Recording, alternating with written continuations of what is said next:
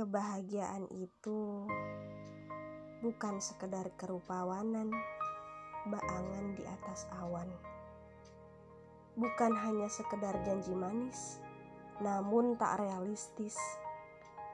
Bukan juga kekayaan yang melimpah, bak buih di lautan.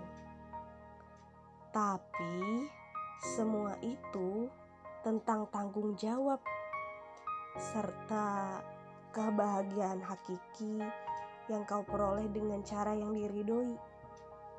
Semua itu ketika mulut berucap, tangan menggenggam, walau jantung berdebar, bak berlarian di lapangan.